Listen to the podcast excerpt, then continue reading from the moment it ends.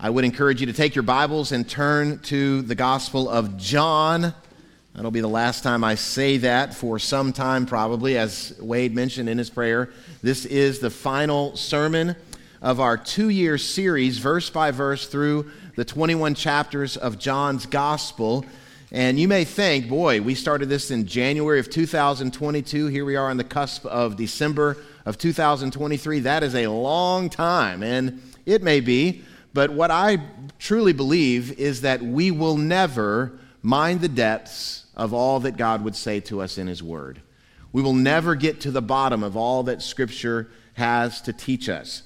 I've been teaching and preaching the Bible full time for 28 years. I thought about it this week and I did the math. If God gives me the grace to preach another 28 years, I'll only be 82.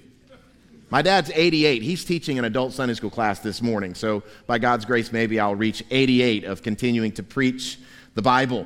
Well, before we get into the message, I do want to give you a little preview of where we're going next Sunday. We're entering an Advent series, a five part series entitled Christmas Hits. And what we're going to be doing is looking at five different songs, Advent songs from the Bible, one from the Old Testament, four from the New Testament. We'll conclude that series on Christmas Eve evening. Christmas Eve is on Sunday this year, so we'll have a service that morning. We'll also have a Christmas Eve candlelight service that night, and we'll conclude that service, uh, that series, by looking at the Song of the Angels. Inside the bulletin, you may have noticed there is a sermon card that has the five sermons outlined there. Here's a novel idea read the scripture before you come to church. Think of that.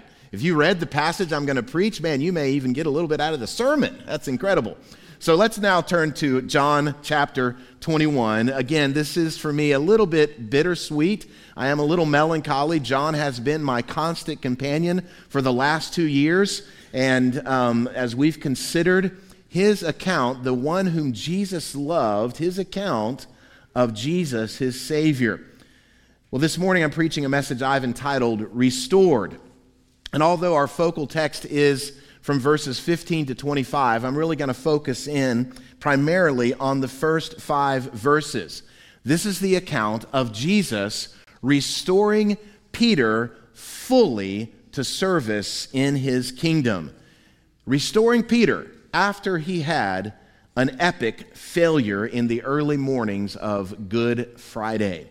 Jesus personally restores him to leadership. Let me ask you a question Have you ever known a Christian leader who has fallen, who has failed you, perhaps in some epic way, like Peter epically failed the Lord. The first church I served in, in South Georgia, full time, uh, about a decade before I served there, there was a, an associate pastor who had embezzled from the church over $100,000. He was pilfering cash from the offering plates every week. After Amy and I had left and gone to serve in another church in Central Florida, the, pa- the senior pastor who came in after us was eventually arrested for indecent exposure at a public park in Valdosta, Georgia. Awful, devastating that someone who has spiritual leadership would fall in such, such a spectacular way. The reality is, is this Christian leaders in particular are especially susceptible to the temptations, the lurid temptations of the evil one, especially when there is not clear and consistent accountability in those leaders' lives. Here's the question before us this morning. Look at this next slide. Is there any return to some kind of kingdom usefulness for someone who has denied the Lord through their words or through their actions? Is it one and done? Is it three strikes and you're out? Is there any return to some kind of kingdom usefulness? Is there any coming back from an epic failure? Well, here's a preview. Here's the answer at the beginning of the message. According to Jesus, according to this passage, the answer is a resounding yes. there is a return, there is a restoration. Because although you may not have betrayed the Lord in some sensational or spectacular or salacious way, all of us have denied the Lord in some way. All of us have forsaken our commitment to Jesus in some way, and it will uh, be the object of the devil to whisper into your heart and your mind, you can't ever come back from this. He would be perfectly satisfied for you to simply remain on the sidelines for the rest of your life. But I'm here to tell you, on the authority of God's word and the authority of Jesus' own word here in this passage, Jesus doesn't want you to stay there. He wants you to be restored. You see, part of what makes the gospel such good news is not just that you could be forgiven of your sin, but you can be restored from your sin, restored to usefulness. And the idea that you can be restored is so hated by the evil one that he has all kinds of lies and deceptions he speaks to us. And the best way to counter Satan's lies is with the truth of the word, the truth of the Bible. Satan would like us to think yes, you can be forgiven in some kind of judicial way. Yes, you're forgiven. But he doesn't want us to live out of that reality of forgiveness, and especially to be used by the Lord in some way. The antidote, again, for Satan's lies is truth. Now, restoration to service, restoration to ministry uh, can look differently in different situations and different um, occasions. It's a case by case kind of basis.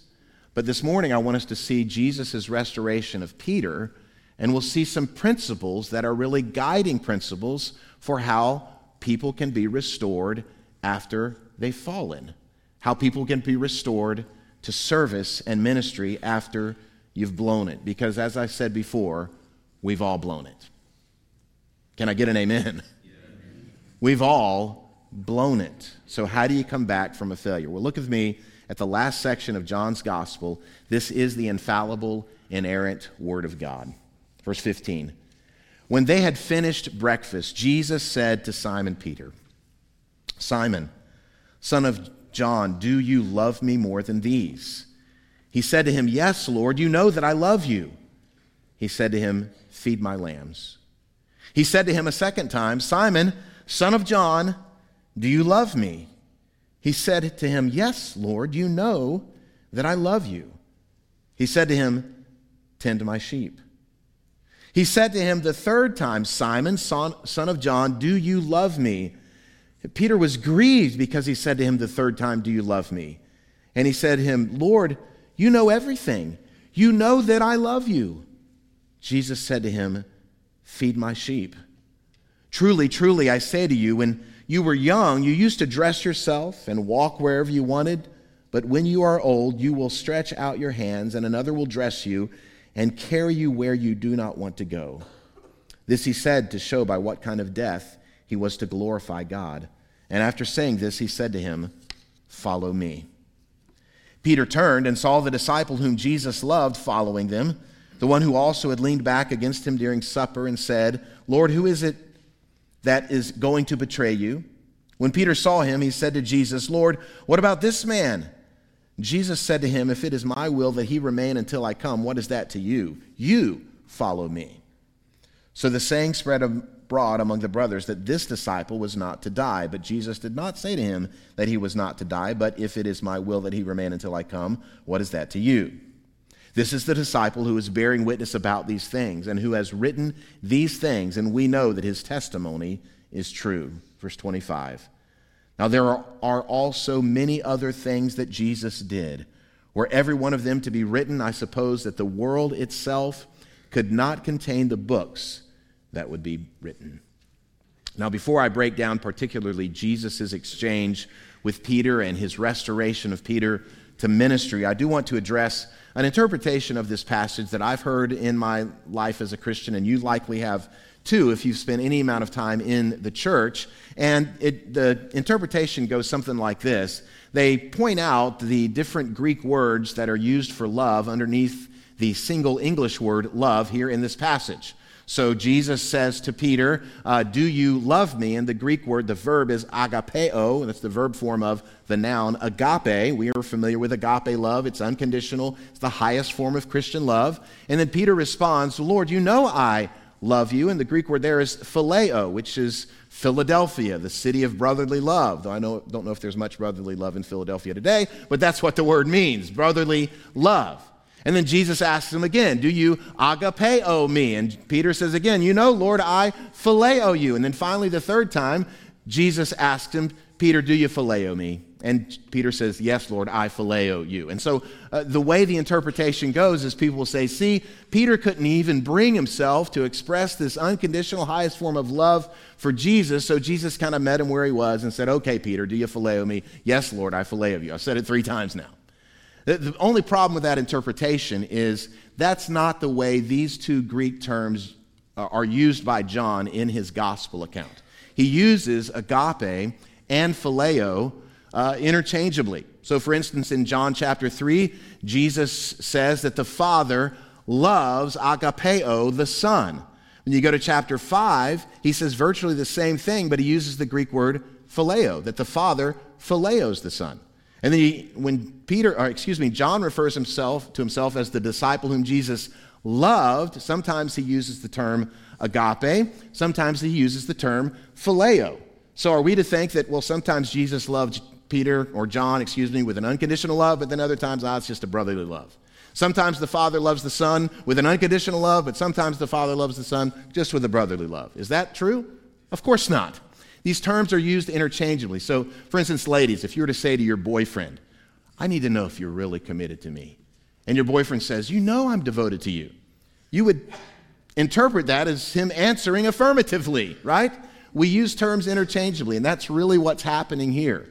Jesus is asking him, Do you love me? And Peter is saying, You know everything. You know that I love you.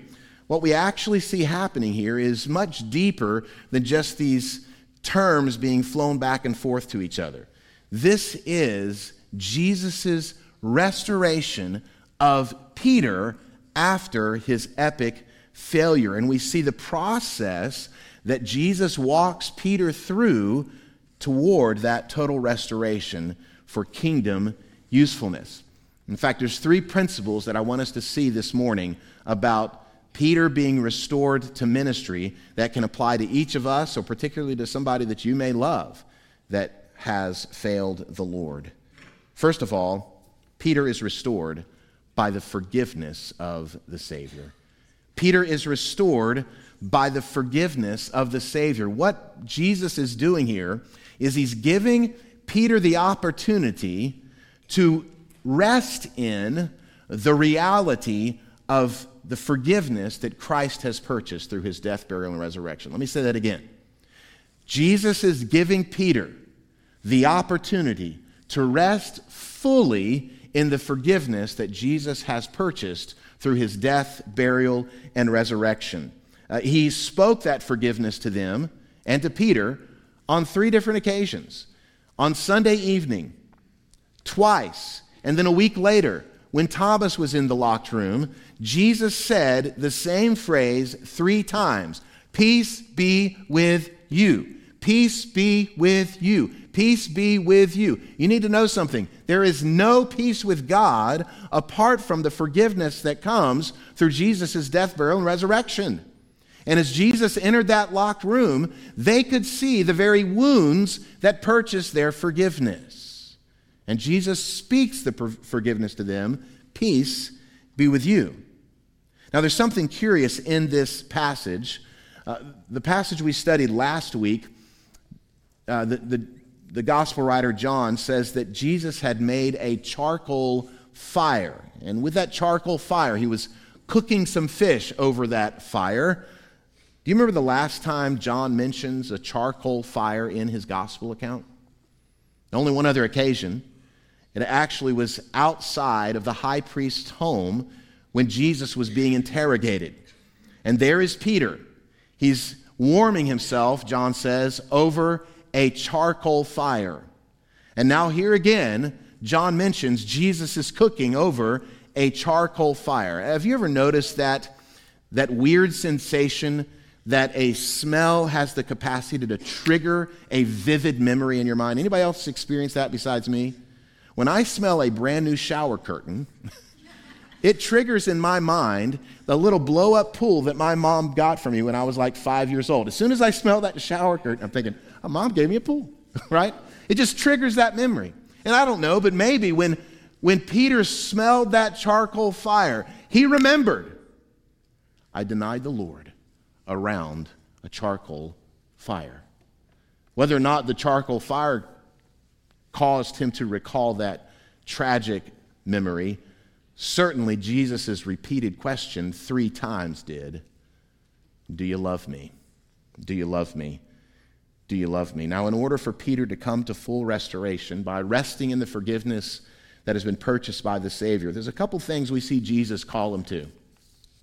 First of all, Jesus calls him to own it. He had to own it. I don't know if you caught it, but John refers to Peter in the text, in the narrative, as Simon Peter. When they had finished breakfast, Jesus said to Simon Peter, that's John's words. Peter was his nickname, that wasn't his birth name. Peter was the name that Jesus had given him when he first met him. Andrew, his brother, went and found Peter, said, Hey, Peter, I think we found the Messiah. Come meet him. He goes and meets Jesus, and Jesus says, You shall no longer be called uh, Simon, son of John. Your name is now Peter. What does that mean? The rock. So John refers to Peter as the rock. Jesus does not. That was the nickname Jesus gave him. But here in the exchange, he doesn't refer to him as the rock because he's been kind of rocky. He says, Simon, son of John. If you think about Peter, he's impetuous, bold, often the first to claim something, uh, do something, stick his big foot in his mouth. He was the one in the water in the boat that said, "Jesus, let me walk on water to you." None of the other di- disciples had the boldness to say that. He was the first to confess Jesus was the Christ. He was also the one to cut off the servant's ear with a sword in the garden. He was the one who uh, ran into the tomb empty and see the grave clothes there. John didn't do that. Impetuous Peter did. Well, Jesus asked him the question Do you love me more than these? What are the these? Are the these the 153 fish they caught in the net? Uh, does the these refer to the fishing nets and the boats that represents his occupation and his family business? Do you love me more than these? Uh, does it represent the disciples? Do you love me more than you love these buddies of yours you've been hanging out with for three years? I believe what Jesus is saying is he's recalling to Peter's mind his bold statement though everybody else will flee, though everybody else will fail, I'll never leave. They may all cut and run, but not me, not the rock, not Peter. In fact, notice how Matthew records this statement in Matthew 26 33. Though they all fall away because of you, I will never fall away. What is Peter saying? I love you more than these guys. And now Jesus is asking the question point blank Do you love me more than these? Do you really? How convicting. Now, the next two times that Jesus asks him, he leaves off the more than these. Do you love me? Do you love me? And those three times obviously correspond to the three times Peter denied the Lord, just as Jesus told him he would before the rooster crowed. And what did Peter do? He went out and wept bitterly. But at this point, Jesus wants Peter to own it. He wants him to come clean, he wants him to own his sin. Now, when Jesus confronts Peter with his sin, it's not like I do with my dog Murphy when he chews up a pillow, right? Bad dog. Look at this. Don't you do that again. Right? That's shaming the dog. And I've been told by dog trainers, you're not supposed to shame your dog. Sorry. I shame my dog sometimes when he chews up pillows. That's not what Jesus is doing here. He's not saying, bad Peter. Jesus knew that he had already had regret. He had already uh, been weeping before the Lord. What he wants him to do is to just be honest about his sinfulness. He wants him to own it. And friend, if you would be restored to kingdom usefulness, you got to own it. You got to come clean. You got to look at your own sin square in the face and say, Yeah, I did it. No excuses. Peter didn't say, Well, Jesus, you got to understand. I mean, it was cold that night, it was dark. I mean, I, I hadn't been asleep all night. I didn't get a good night's sleep. I mean, I've been up. You know, if I don't get my eight hours, man, there's no telling what I'm going to do. He didn't try to make excuses. He, he said, You know what? I'm going to own it. In fact, look at verse 17 again. Peter was grieved because he said to him the third time, Do you love me? There's godly grief with Peter because Jesus repeated the question three times. In fact, the apostle Paul uses this same term for grief in 2 Corinthians chapter 7. Look at it with me. Paul writes, "As it is, I rejoice not because you were grieved, but because you were grieved into repenting. For you felt a godly grief, so that you suffered no loss through us. Peter is experiencing here a godly grief as he's being reminded by Jesus himself of his sin, as he's being called to own it. That's where it starts. You got to own it. You don't try to cast blame. You don't try to shirk responsibility. Well, you don't understand my parents. You don't understand the, the home I grew up in. You, you got to understand, I had this teacher that always had it out for me. It was my upbringing, it was the government. Own it. That's what Jesus is saying here. And at times, owning your sin, owning your own sin, can feel like almost a reckless honesty. Because though you may not need to confess to the world, you likely don't need to tell everybody about your fall. There's probably some people you need to tell. There's probably someone you need to come to, but ultimately you need to come to the Lord and honestly say, I own it. And here's the freedom that comes from honestly owning your sin. Look at this next slide. Your past failure does not determine your future legacy. However, you failed the Lord in the past, that does not determine how the Lord will use you in the future and your legacy for Him through your family and through your relational connections. And that is liberating. So, part of walking in freedom and the forgiveness of the Savior is you've got to own your sin. Secondly, He had to say it. He had to say it.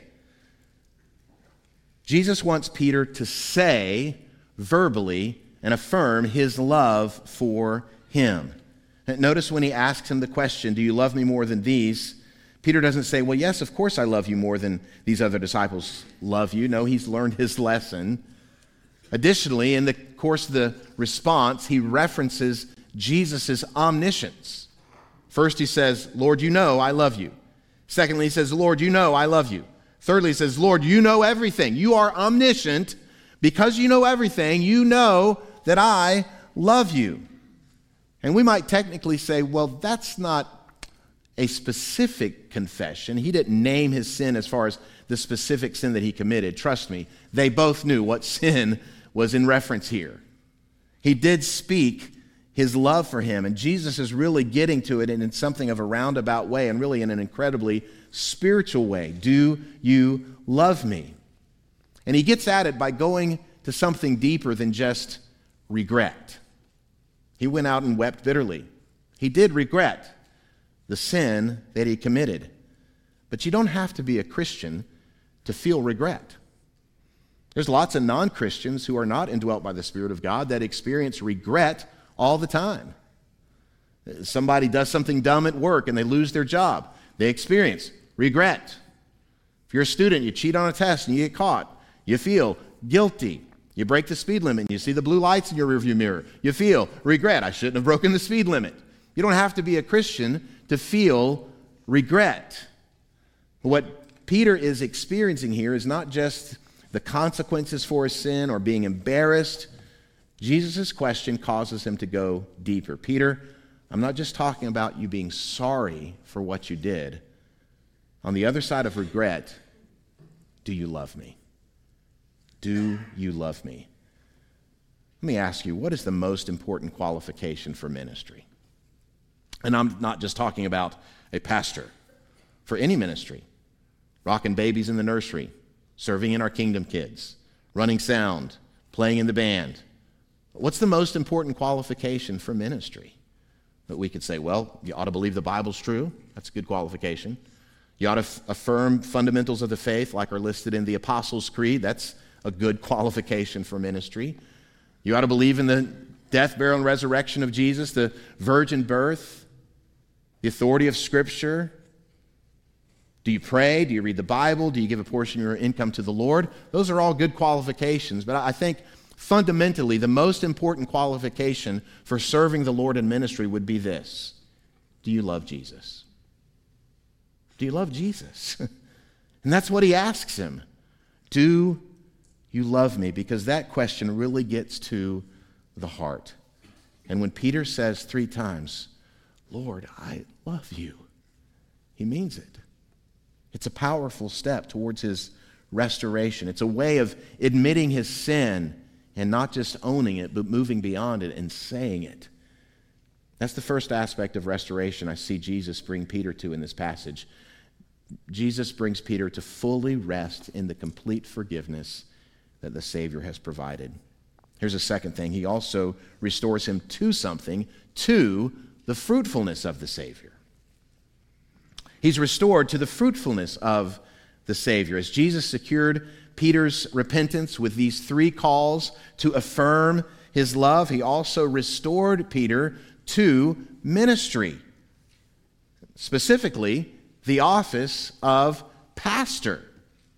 With each of the three calls to affirm his love, Jesus responded with these three statements Feed my lambs, tend my sheep, feed my sheep. In his abounding, overwhelming, amazing grace, Jesus doesn't just say, okay, Peter, you're forgiven, but now surely you don't think you're going to serve in ministry again. Certainly you don't think you're going to be used effectively in the kingdom again. I mean, think about what you did, Peter. You're going to be on the sidelines doing menial tasks in the background, never on the front forefront of service in the kingdom of God again. Does Jesus say that? No. He says, okay, you're forgiven. Now, guess what? I'm putting you back in full time service to me in pastoral ministry. You're going to feed my lambs. You're going to tend my sheep. You're going to feed my sheep. Now, it's important to note a few realities with regard to Peter's restoration of spiritual leadership in the kingdom of Jesus. First of all, Jesus says that these sheep, these lambs, he says, they're my sheep. These are my lambs. These are my sheep. Jesus is saying, I own the sheep. I own the lambs. I own the flock.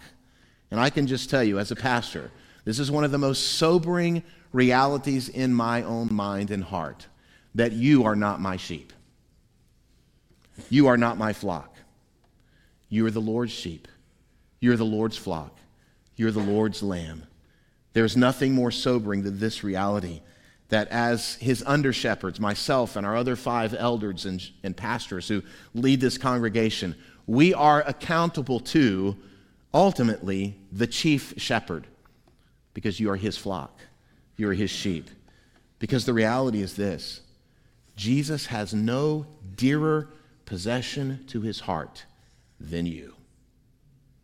He doesn't. He died for you. He purchased his flock with his own blood. And the fact that he would entrust that leading and feeding to some knucklehead humans as under shepherds, it's sobering. Another reality is the scope of pastoral leadership that Jesus calls Peter to. He says, feed, tend, feed. So he doubles on the verb to feed. This is in, uh, speaking the word, this is preaching the word, this is discipling through the scriptures. There's the double responsibility of providing the spiritual nourishment to the flock. And then sandwiched in between those two is this word for tending. This is providing leadership and shepherding and pastoral care. Interestingly, this very same Peter, who's restored to pastoral office and pastoral service, would write to elders in his first epistle about what this looks like. Notice 1 Peter chapter 5, beginning in verse 1. Peter writing says, So I exhort the elders. There are six in our church that are here today in this room. I exhort the elders among you as a fellow elder. So he's saying, I'm an elder too. And a witness of the sufferings of Christ, as well as a partaker of the glory that is going to be revealed.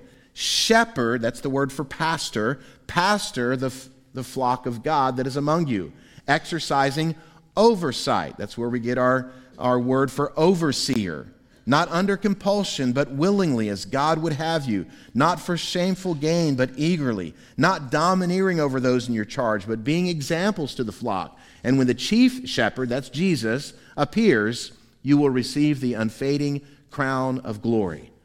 I am so thankful for God's grace gift of shepherds in this church who seek by God's grace to lead you as Christ has instructed us through his word. And Jesus is doing a work of restoration here with Peter. He's restoring him back to full service and full ministry. He's saying your past failure does not determine your future legacy. You have a future.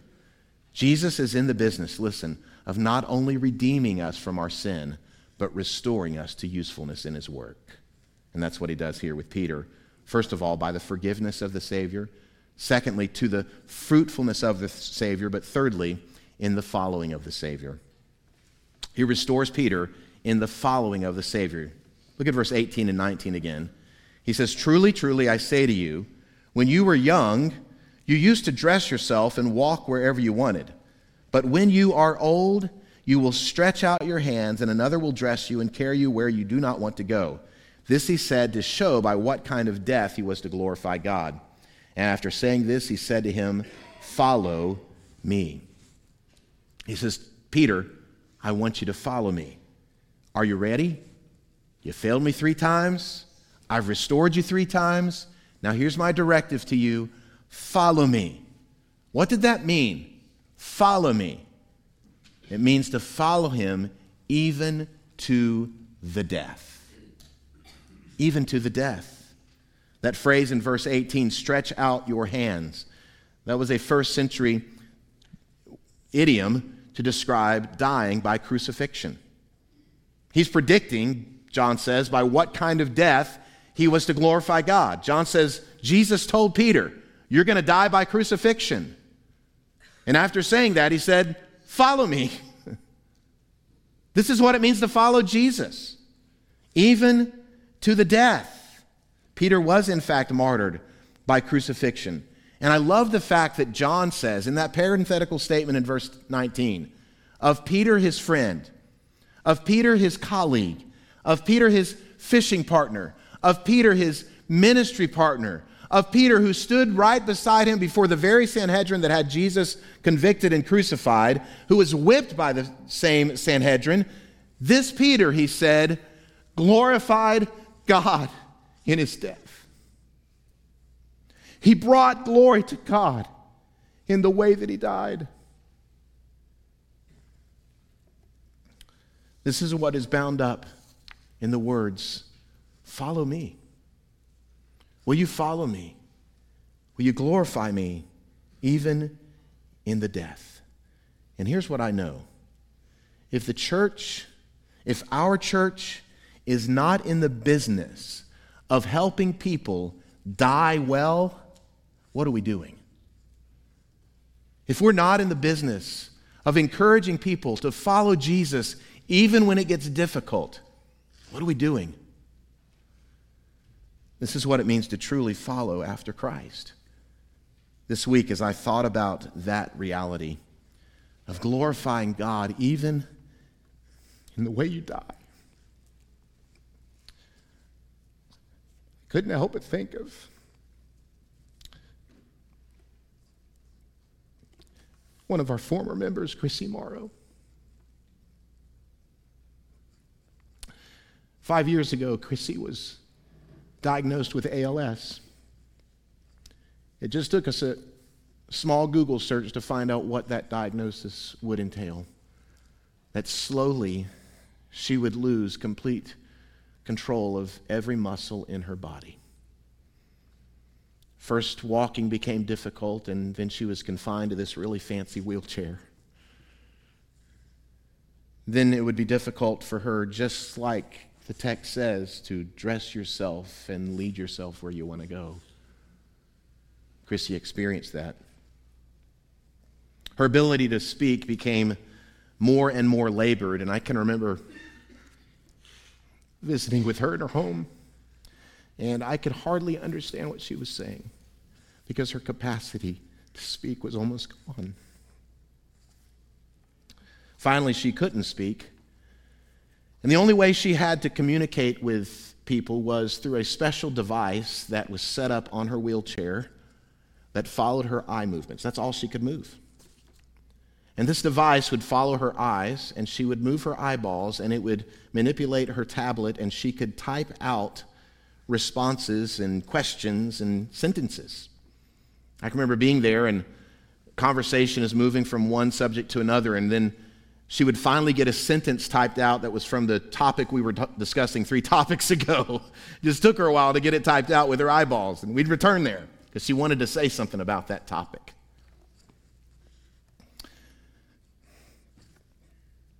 Chrissy glorified God because every day she would open up that tablet and she would use her eyeballs to research a particular spiritual devotional subject the Lord had laid on her heart that day. She would open up a web browser, she would research it, she would cross reference, and then with her eyeballs, she would type out a devotional message that she would text to over 500 people every day.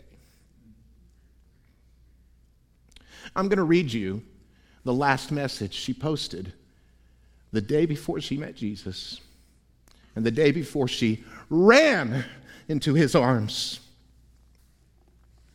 Here's her message Good morning, sunshine.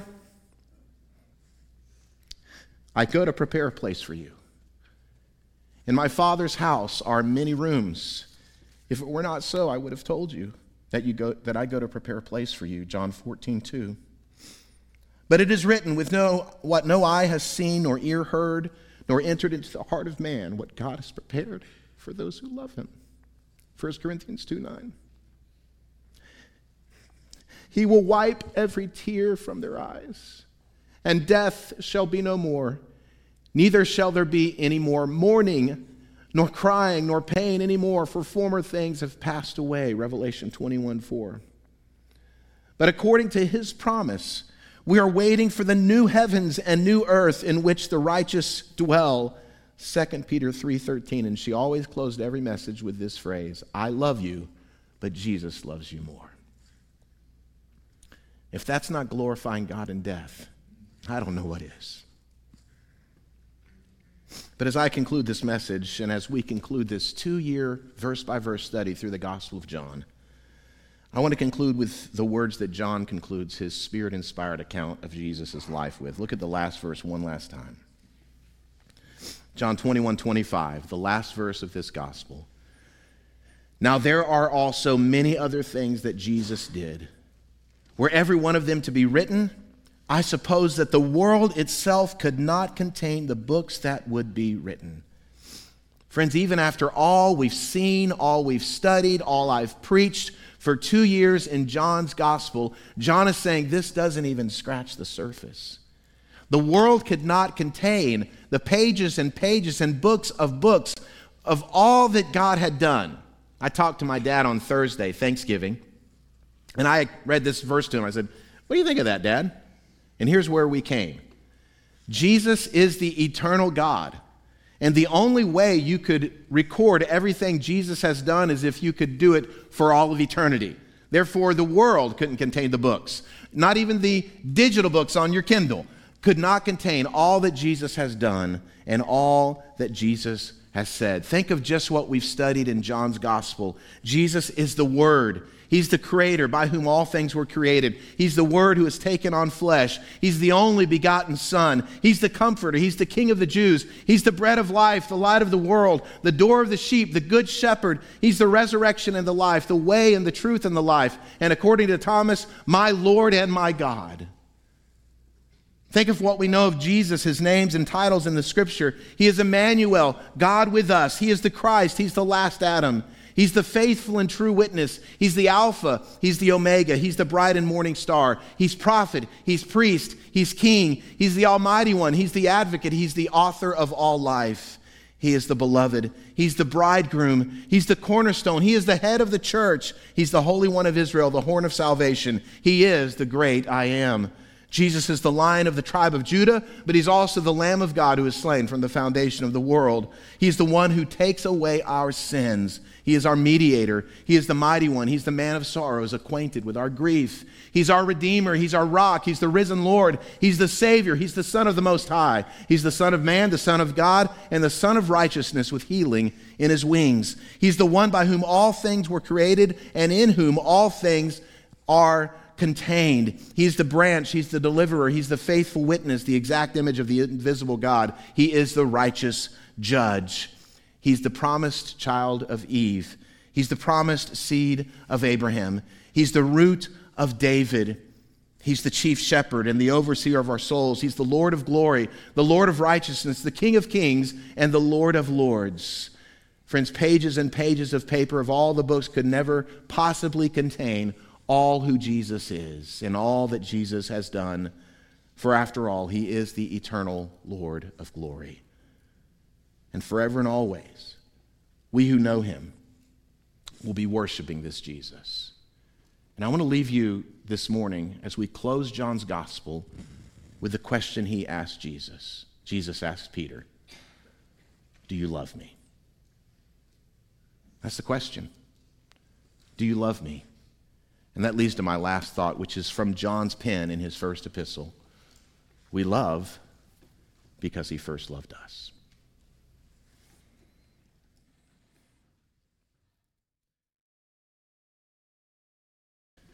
Jesus, we thank you for the demonstration of your love, the example.